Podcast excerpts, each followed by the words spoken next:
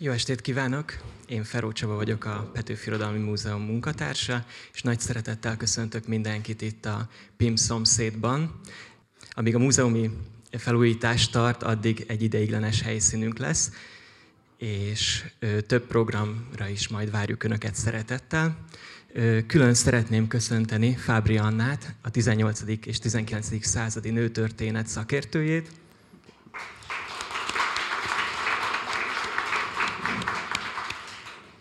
Zeláncsuk Kata színművésznőt, aki felolvasással fogja színesíteni az estet.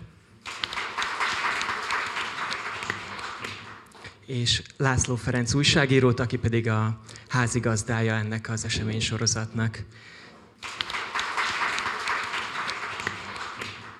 Én jó szórakozást kívánok mindenkinek, és szép estét! Én is köszöntöm Önöket, és köszöntöm az Önök nevében Fábriannát és Zelencsuk Katát. Ennek a sorozatnak, mely a Nővilág címet viseli, ez a mondjuk így bevezető beszélgetése, és mivel látom, hogy ilyen sokan vagyunk, mondhatnám azt is, hogy kicsit az az ambíciónk, hogy a következő alkalomra egy kicsit kevesebben legyünk. Nem, valójában éppen ellenkező a, a, a célunk.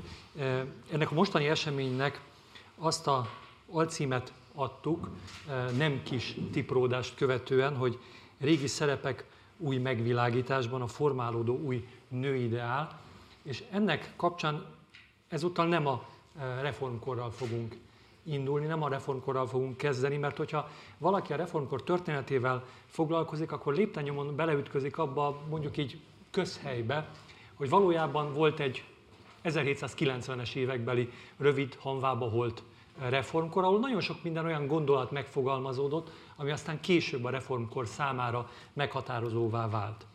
És az első eh, kérdésem és az első beszélgetési egységünk az éppenséggel azt próbálja majd körüljárni, hogy a nőképben és egyáltalán a nőkkel kapcsolatos diskurzusban, akár a nők megszólalásában vagy megszólításában eh, mi történt az 1790-es években, és hogy mennyiben volt ez akkor egy előrelépés egy korábbi állapothoz képest, hogy láthassuk majd, hogy a reformkorban valójában milyen alapokon indult el ez az újfajta, ha újabb fajta nőkkel kapcsolatos beszédmód, megfogalmazások.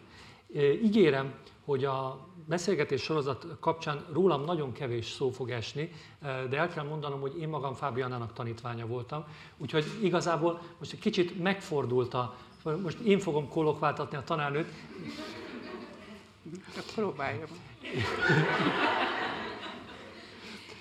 Az első kérdésem az voltak éppen arra vonatkozik, amit jeleztem is, hogy az 1790-es években, már amíg erre mód volt, mi jelent meg a nőkkel kapcsolatos diskurzusban új mozzanat, mondjuk olyan fajta mozzanat, ami aztán a reformkorban a honleány képhez kapcsolódott, mert a számunkra most a honleány az egy fontos és tulajdonképpen a beszélgetés sorozatot végig kísérő fogalom lesz.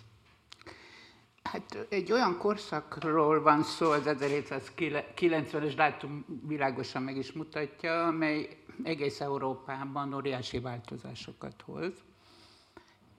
Nem kell mondanom, hogy miket, ugye? Tehát a francia forradalom első éveiben vagyunk, másfél évében és ez, az, ez a mm, időszak a nő szerepeknek és a nőről való gondolkodásnak a teljes megváltozását hozza egy csomó európai országban.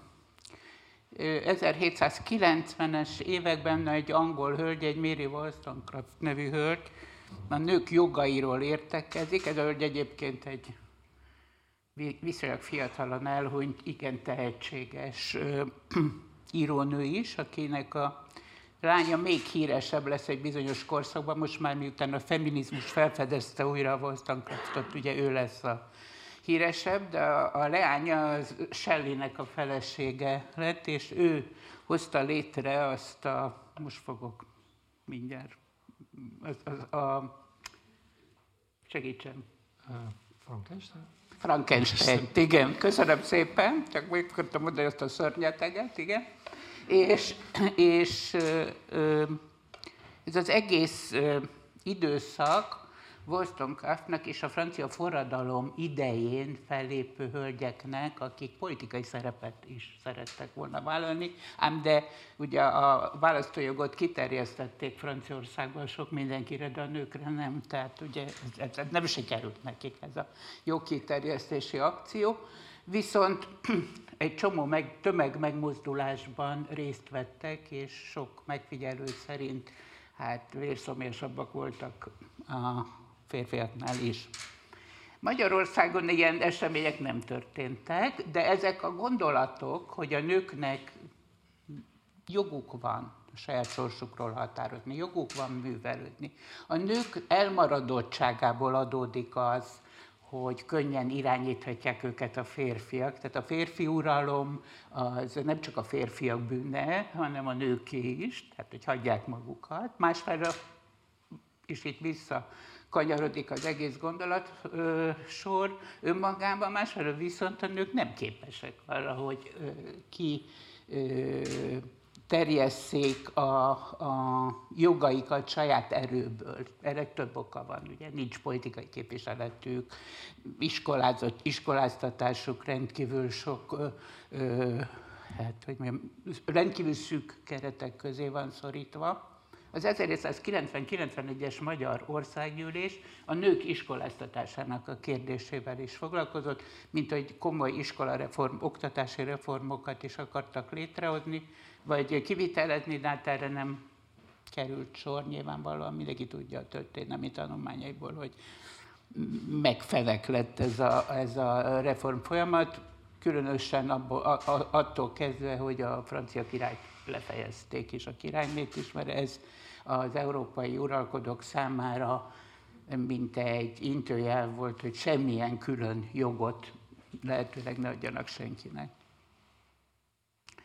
Ahogy milyen kérdések kerülnek elő, az oktatás kérdése, amint már mondtam, a másik pedig egy nagyon érdekes kérdéskör, ez pedig a nők politikai hát, információszerzési joga, hogy így mondjam. Tehát, hogy részt vehetnek az országgyűlésen a nők. Erről több röbb irat jelenik meg, nagyon vicces megfogalmazásokkal helyenként.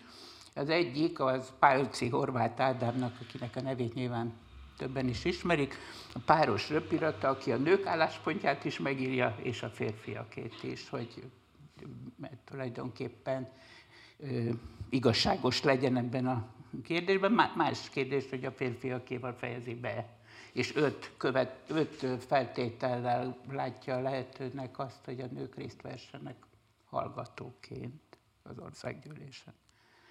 De erre még nyugat-európai országokban sem volt példa. Tehát ez egy új dolog lett volna. Angliában egy rövid ideig volt, de aztán ott is visszavonták ezt a lehetőséget.